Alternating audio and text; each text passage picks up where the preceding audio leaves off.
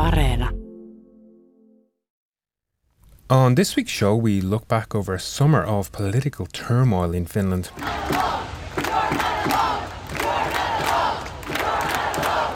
We hear from Finland's non discrimination ombudsman on her concerns about the spread of racism and hate speech. We also get messages of people who have been living in Finland for a long time that racism is becoming more more of an everyday thing and that that uh, these kinds of slurs and problematic behavior is something that people meet more frequently today. And we get some tips on becoming a mushroom picking expert even if you find like a really gorgeous patch of nice looking mushrooms and you think maybe I might as well pick them and then figure out what they are, don't do that. That's that's not a good idea. So maybe go with a chanterelle or something that's very easily identifiable.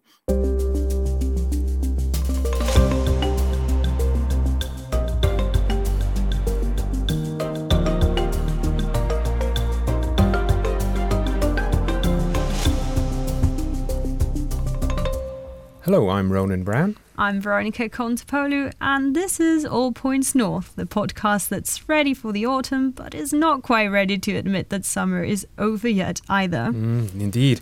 This is actually our first episode since just before midsummer, which was also just after Finland's new right wing coalition government had been sworn into office. And well, it's probably something of an understatement to say that a lot has happened since then. Usually, the news cycle in Finland goes into a bit of a lull after midsummer as people in Finland head to their summer cottages, and we tend to report on things like this year's strawberry harvest. But that was not the case this summer. No, definitely not. The scandals engulfing Finland's new government have barely been out of the headlines all summer, both domestically and internationally, with each new week seeming to bring another new scandal. So let's summarise for our listeners exactly what has been going on. And we'll start in the very first week of the new government coming into office with the controversy surrounding Vilhelm Junnila.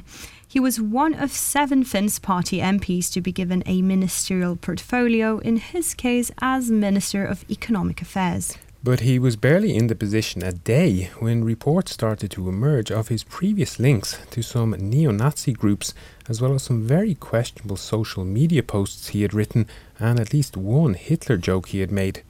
This was especially significant because, in his position as Economic Affairs Minister, he would be responsible for trips abroad to promote trade with Finland. Now, Finland's biggest trading partner is Germany, where Junnila's past actions received national media attention and did not go down very well. So, a vote of confidence in Junnila was called in Parliament, and he survived by a very narrow margin 95 to 86. It's worth noting that seven Swedish People's Party MPs voted against Junnila, even though the SPP is a coalition partner of the Finns party. But despite surviving the vote, Junnila resigned from his ministerial position just two days later, issuing a statement saying, and I quote, for the continuation of the government and Finland's reputation, I think it is impossible for me to continue as a minister in a satisfactory way. And this was the government's first week in office, let's not forget, and already a minister had to go. Not exactly an ideal start. No, far from it. And it's also worth bearing in mind that the four coalition parties took a long time to hammer out their programme for government, with lots of tensions and tribulations between the parties coming to the surface during the seven week long formation talks, and especially so between the Swedish People's Party and the Finns Party. Yep, so the SPP voting against Junnila was seen by some political analysts as deepening the mutual mistrust between the coalition partners. But we will come back to that a bit later. And again, all of this is week one of the new government. Mm, so let's move on to week two. Shortly after Junnila's resignation, old social media posts written by Finland's new Interior Minister, Mari Rantanen, also of the Finns party, began to surface in particular her use of hashtags relating to far right ideology and references to the Great Replacement theory. For our listeners who may not be aware, the Great Replacement is a far right extremist theory that suggests ethnic white Western populations are being demographically and culturally replaced by non white people, particularly from Muslim majority countries. Rantanen had seemingly hashtagged the controversial theory in at least three past tweets. And to again put this into some kind of context, Rantanen, as the newly appointed Interior Minister, has responsibility for supervising the Finnish Security and Intelligence Service, Supo. The agency has previously expressed concern over the growth of right wing extremism in Finland and the spreading of its ideologies. Rantanen then publicly distanced herself from her past tweets, saying she did not believe in conspiracy theories and explicitly added that that included the Great Replacement theory. There were some calls for her resignation or at least a vote of confidence, as happened with Junnila. But before that could happen, we were on to the third week and the third scandal. Yep. Comments written on a blog in 2008 under the username Rika were attributed to Finn's party leader and Finland's new deputy prime minister, Riikka Purra. The comments used the Finnish equivalent of the N word, as well as other racial slurs, anti immigrant rhetoric, and apparent threats of violence. Purra initially declined to confirm or deny she was behind the Rika username, adding she had no intention of apologizing or resigning, and invited whoever was interested to keep digging for anything else she might have written online. But her stance and her tone changed over the next few days as the backlash intensified. The story was picked up by numerous international media outlets and even led to Finnish President Sauli Niinisto, who generally stays out of domestic politics, commenting that the new government, and I quote, would be wise to adopt a clear zero tolerance stance on racism. And all of this led to Riikka Purra issuing an apology on Twitter for what she called the, and I quote here, stupid comments she had written on the blog. The apology was contained within a seven tweet thread in which she also said the comments were taken out of context and that the world had changed in the 15 years since she wrote them. The following day, Purra and Petri Orpo held a press conference outside the Prime Minister's official Kesäranta residence in Helsinki, which was the first time either of them had spoken to media since the scandal broke. Uh, itse pyydän anteeksi kaikilta, jotka ovat tekstit lukeneet ja Now, here, Riikka Purra says she apologizes to anyone who was upset by what she wrote and added that her apology was genuine.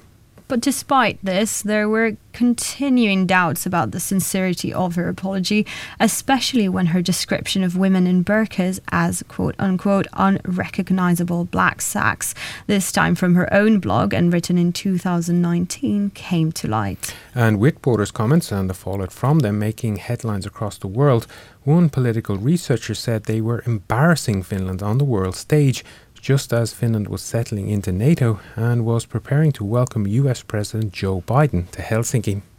Parliament was, of course, at this time on summer recess, and the opposition parties began demanding that the Speaker call MPs back so they could debate and vote on the issue. It's worth noting, of course, that the parliamentary speaker is Jussi Halla-aho, Purra's party colleague, her predecessor as Finn's party leader, and the host of the blog on which she wrote the controversial comments in 2008. Eventually, Jussi Halla-aho said he would not be reconvening parliament, citing a lack of urgency and external pressure and saying that such a move would be almost unprecedented in Finnish parliamentary history. But the controversy and the calls for Riikka Purra to resign rumbled on. A survey by commercial broadcaster MTV, taken in the days immediately after the scandal broke, found that 47% of respondents wanted Purra to resign. And people took to the streets too.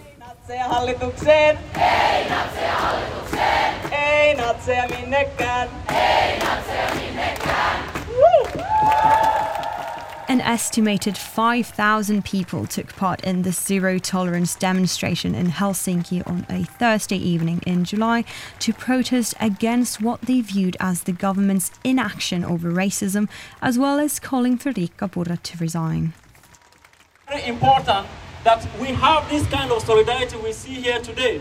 This is the most powerful message that we can have this is the first time in my life, for almost 13 years living in Finland, I feel like I have a society. Thank you very much. I have to say this again to you people. I have to say. So it really has been quite the saga since those comments resurfaced back at the beginning of July, and it looks set to continue into the autumn.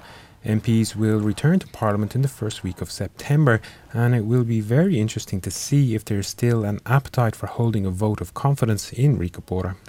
And it will be even more intriguing to see how the Swedish People's Party MPs would vote if that were to happen. Mm, indeed. And we will, of course, keep a very close eye on those developments as they happen here on All Points North and at Yle News. So we have now heard about the summer scandals involving Vilhelm Junnila, Mari Rantanen and Riikka Purra. That's not all, is it? Nope. Because Junnila's successor as Minister of Economic Affairs has also been at the centre of a couple of storms. He is Wille Rydman, formerly of the National Coalition Party, but now a Finns Party MP and Minister. So what did he do? Well, for one thing, he weighed in on the controversy surrounding his party colleagues by telling Yle that certain parties within Finland were spreading misinformation about the Finnish government to foreign media. His comments were sharply criticised by Finland's media sector. Ah, yes, I saw the Council for Mass Media saying that Rydman's comments had the potential to sow division and to weaken trust in the media, which has traditionally been very high in Finland. Yeah, indeed. And then, barely a week later, he was facing more controversy when Helsingin Sanomat published messages he sent to a former girlfriend in which he repeatedly used racist language. The newspaper justified the publication of the messages on the grounds that Rydman is in one of Finland's highest political positions and the messages provide an insight into his views on minorities. Wille Rydman also was the subject of a separate Helsingin Sanomat investigation last year into his alleged pattern of harassing behavior towards young women.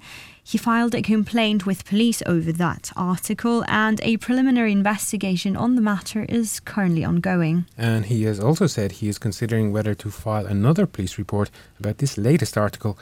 But the revelations led to Prime Minister Orpo commenting that the language used by Rydman was inappropriate and that he cannot accept such a way of speaking. However, he also said that government cooperation will continue. So, all in all, it's been quite the summer of news from Finland, and I can't help but wonder what the autumn holds in store. No, indeed, that is the big question. And we got a hint at what might be in store when the leader of the Swedish People's Party, Anna-Maja Henriksson, was interviewed on Yle's A-Studio talk show this week. No, tämä on asia, josta äh, meidän täytyy keskustella ja heidän pitää itse äh, kertoa myös meille tästä heidän arvomaailmastaan. Äh, Minulle ja RKPlle on tärkeää se. Henriksson said that there needs to be a discussion about values between the coalition partners, but added that her and her party consider it important that Finland is a place where people are free to be themselves, where difference is accepted, and politicians show a good example to the rest of society. And when asked how that discussion might go and what the end result might be, Henriksson replied that only the coming days and weeks will tell. Indeed, and we will keep a close eye on those developments here at All Points North. You can join the conversation too. We want to hear what's on your mind. Just leave us a voice note or text on WhatsApp. Our number is plus 358 44 421 0909. Throughout this past summer, the subject of racism in Finland has been at the forefront of political and public debate. We've just heard about the scandals involving Finns party politicians, and they have led to a much wider debate about the issue. This week, we also reported the results of an Yle questionnaire, which garnered hundreds of responses from immigrants and people of immigrant backgrounds living in Finland. And many reported facing everyday racism and discrimination in the workplace, when accessing services, and in wider society. So, with all this going on, I spoke this week with Kristina Stenman. She is Finland's non discrimination ombudsman and I first asked her if she has noticed the problem becoming worse in recent years. There has been racism in Finland always, as there is in, in most countries. But I think that over the last years, we've maybe seen that it's become uh, more acceptable in the political debate and maybe also in general in, in the social debate to use language that is quite derogatory or, or discriminatory towards certain groups of people. And we also get messages of people who have been living in Finland for a long time that racism is becoming more more of an everyday thing, and that that uh, these kinds of slurs and problematic behavior is something that people meet more frequently today. We hear about old persons who have been living in Finland for a long time but have an immigrant background who say that they are afraid to go outside or, or go to the store. So it is a worrying trend. And it is also something that affects the whole society because it means that that you get like more of a sense of insecurity and and even fear in society and and that affects every one of us I'm sure there's lots of factors to this, but is there anything you could say that what do you think is the reason behind this kind of change in the trend in recent years? Well, maybe one thing has been that that immigration as a whole has become more of a, of a center of the political debate, not only in Finland, but also more broadly in Europe. And, and in that sense, maybe and also the discussion about who should be allowed to enter, who should not. Uh, we had a backlash after 2015 when there were quite a lot of asylum seekers that came to Finland, and, maybe during this time, a kind of discourse where, where asylum seekers were lumped together as one category as somehow bad for the country or so became more common. And maybe also the fact that the social media is so broadly used also for the political debate and where there perhaps are not that kind of, of codes of conduct that there is in normal journalism has also affected it so that in a way the boundaries are pushed for what is acceptable.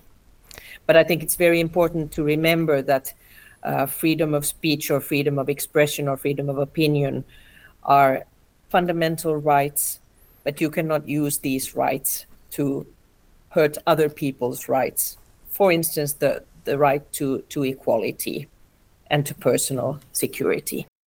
I think it's important to remember that work against discrimination and anti-racist actions is it's a legal obligation of those who hold public office and, and who have public powers in Finland. Our constitution has a very strong um, wording about that there is an obligation for the public sector to ensure basic rights. So, would you say you would like to see politicians taking a lead on this one? They should have a lead, yes. It's very important that the government addresses racism because it is a social problem in Finland and, and it also uh, hinders the equality of people who are living in Finland and, and their enjoyment of their fundamental rights. So it's very important that the government addresses it. In the government program, there is no mention of racism or any anti-racist measures, and, and now there is a working group who, who is preparing measures or, or preparing the statement that the government will give to parliament at the end of this month. And this is very important work now. There is just a few weeks' time. So so I hope that that there will still be possibilities to, to address the issue properly. And of course, firstly, to recognize the fact that racism is a social problem in Finland. If this problem isn't sort of tackled efficiently by Finland, what will be the what will be the consequences? On an individual level, racism is very harmful persons who are, are victims of racism often often experience um, poor health, poorer mental health, uh, experiences of, of loneliness and exclusion, and and being considered unworthy, and and that's very very harmful for them. And then on the level of the society, racism is very divisive and and can mean that what we perceive now as as a very safe society and, and an equal society will, at its worst, begin to crumble. And that was Kristina Stenman, Finland's non discrimination ombudsman.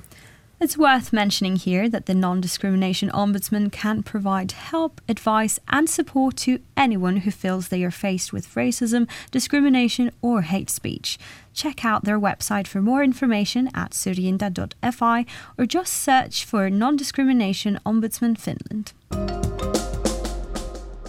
And I I reckon it's about time for a roundup of the rest of this week's main headlines. Agreed. First up, the director of the Finnish Institute of International Affairs, Mika Aaltola, announced he will be throwing his hat into the presidential election ring. He will be facing Green Party MP Pekka Haavisto, among others. Haavisto has so far attracted more attention in the media than any other candidate, according to a study by media monitoring agency Retriever. And staying with politics, the Social Democratic Party took top spot in Yle's latest monthly voter poll. Both the Finns Party and the National Coalition Party saw a drop in support following the racism scandals we discussed earlier in the show. A high profile trial began this week at Helsinki District Court in which a man stands accused of causing a car crash in which several people were injured on Esplanadi in central Helsinki on May Day 2022. Meanwhile, the number of Russians submitting asylum applications to Finland has decreased since last year.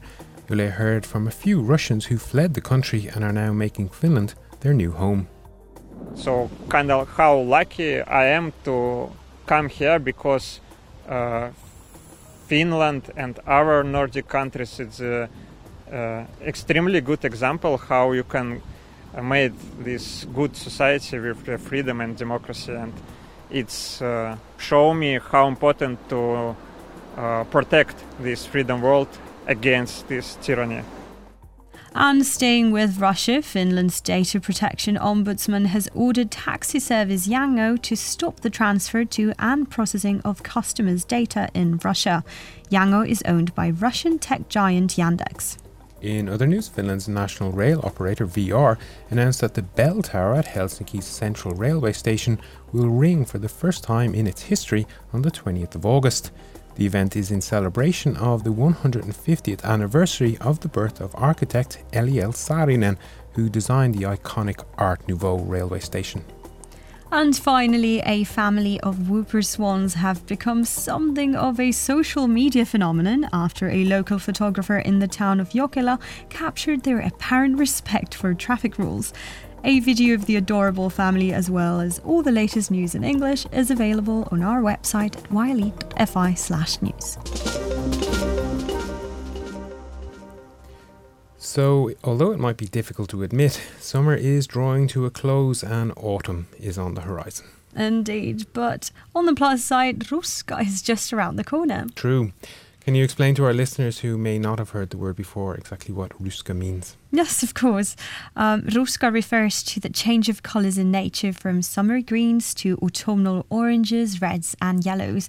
If anyone wants to find out more about the phenomenon, along with some photography tips on how to capture the perfect ruska photo, just listen back to our episode from September 1st last year. Uh, yeah, I remember a tip about throwing leaves in the air for photographic effect, but also remember to clean up after yourself. yes, but now that autumn is upon it is a good time to switch from the beach to the forest.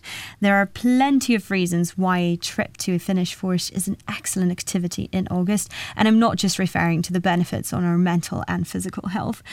I am a foodie myself, and I get particularly excited about the peak of the mushroom picking season during this time of the year. Mm, okay.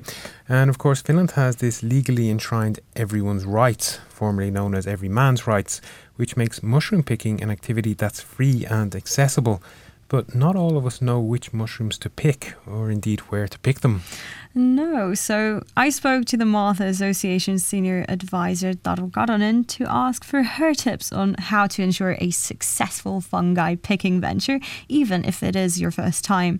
The Martha Association is a non profit organization that provides advice on topics ranging from food, nutrition, gardening, and other home economics related matters. Here's what Taru had to say. Well, first of all, try to tag along with someone who knows what they're doing um, because it's a tricky thing sometimes to identify edible mushrooms because you have to consider the location and what the mushroom looks like and also be aware of lookalikes that might be poisonous and stuff like that. So, ideally, find someone who can go with you who knows their stuff.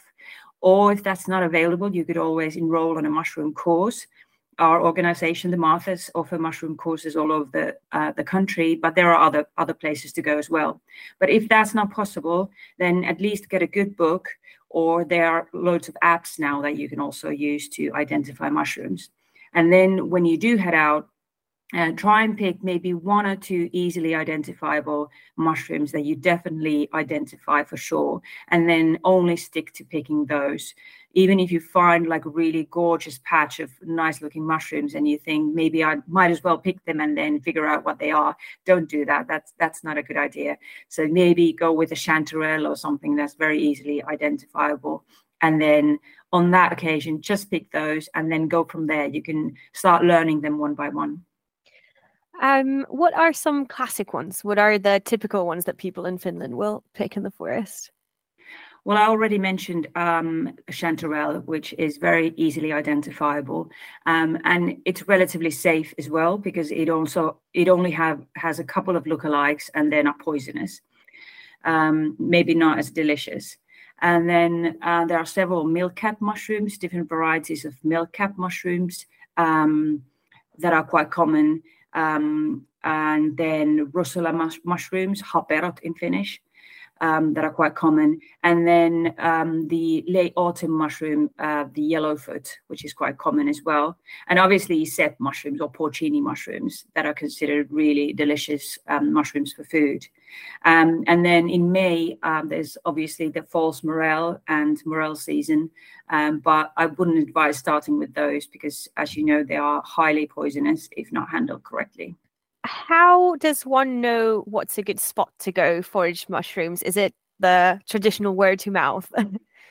yeah, I think it is. We were actually just talking about this that um, I would always encourage people to not be very secretive about their special mu- mushroom spots because, as you know, we have every man's rights in Finland that you, everyone can go and pick mushrooms basically wherever. I mean, obviously, you can't go to anyone's backyard, or there are certain nature reserves where you can't pick mushrooms or berries, but almost anywhere else you can go. Um, and therefore, I think people should be more forthcoming with their special areas. Um, apart from that, it really depends on the mushroom you want to pick, but usually it's a forest of some sort because um, as you know mushrooms are in a symbiotic relationship with trees. So there should always be trees somewhere in the vicinity. Um, and quite often in, in like slopes slopes or like tiny valleys you should find them. Um, and um, the only thing i would say is do not pick uh, close to roads because uh, mushrooms are like sponges. Um, as you know, sieni is, is the Finnish word for both sponge and mushroom because they they just um, get every sort of element from the air and from the surroundings into themselves. So uh, if there are lots of cars going about, they're not going to be very nice and clean. That's a very good point. And speaking of uh, sharing, would you like to share your favorite spot and your favorite uh, mushroom? Well, I, I live in Tampere region, so here uh, we've got plenty of forest around the city, so you you can go. It's it's uh, so the forest is always near, um, but for example, the Kauppi forest um, is in sort of the northeast of, of the center. It's very close to the center, um, and there are plenty of mushroom spots there. Um, I quite like the chanterelle because it's available uh, like all summer round. It's easy to identify. Um, it's very easy to use. I like to sort of chop it on a pizza or uh, sometimes just fry in a bit of butter and put on toast, and that's delicious. And that was Taru Karonen, an expert at the Martha Association. But before we leave this segment, a word of warning for our listeners that do plan to head to the forest do make sure to watch out for ticks. Yeah, that is very good advice because there has been some reports in the Finnish media recently about tick bites and a very unusual side effect. Can you tell us a bit more about that? Yeah, well, tick bite related meat allergies have become a topic of interest in both Finnish and international media since late July cases of the rare tick borne alpha gal syndrome, which triggers a potentially life threatening reaction to meat and other animal products, have been rising steadily in the US. The Finnish Medical Society has recorded some cases of the rare meat allergy syndrome in Finland in the past, uh, but the condition is still quite rare in the country. But this year's tick season is predicted to be extra active, so do make sure to exercise additional care when roaming in the great outdoors. A good rule of thumb is to always shake out your clothes and check your arms and legs after venturing into areas with tall grass. Would you like a weekly summary of the top stories from Finland sent straight to your inbox? Just sign up for our weekly newsletter. Go to yle.fi slash news and look for the newsletter tab at the top of the page. That's yle.fi slash news. And that is all we have time for this week. So, Veronica, before we go, any plans for the weekend? Well, you might not be surprised to hear that I will be where a lot of people in Helsinki will be this weekend, and that's at the Flow Festival. No, very good. Any artist in particular you're looking forward to seeing? Uh, Blur and Christine and the Queens are some of the artists I'm particularly excited about, but I must admit I am more looking forward to discovering some new acts, which I guess is what Flow Festival is all about anyway. Mm. What about you, Ronan? Up to anything fun yourself? Not as much excitement and fun as you, Veronica, unfortunately, uh, but I do live in Tampere, so I think I will go and try and find some of those mushroom spots that Taru mentioned. Oh, excellent. Good luck with that. Mm-hmm. Thank you. I'll report back next week. But before we go, do you have any tips for what's on Yle Areena? Yes, I do. Uh, the Walk In is a gripping five part true crime series set in a fractured post Brexit Britain. Based on the actual experiences of activist Matthew Collins, the show portrays his daring infiltration of far right terrorist group National Action, during which he uncovers a plot to assassinate a member of parliament. Right, sounds intriguing. I'll have to give it a watch while counting my mushroom haul. but for now, I'll just say a very big thank you to you, the All Points North audience, for listening to and supporting this show. I'd also like to give a very big thanks to our audio engineer, Anders Johansson. We will be back next week. Goodbye. Goodbye.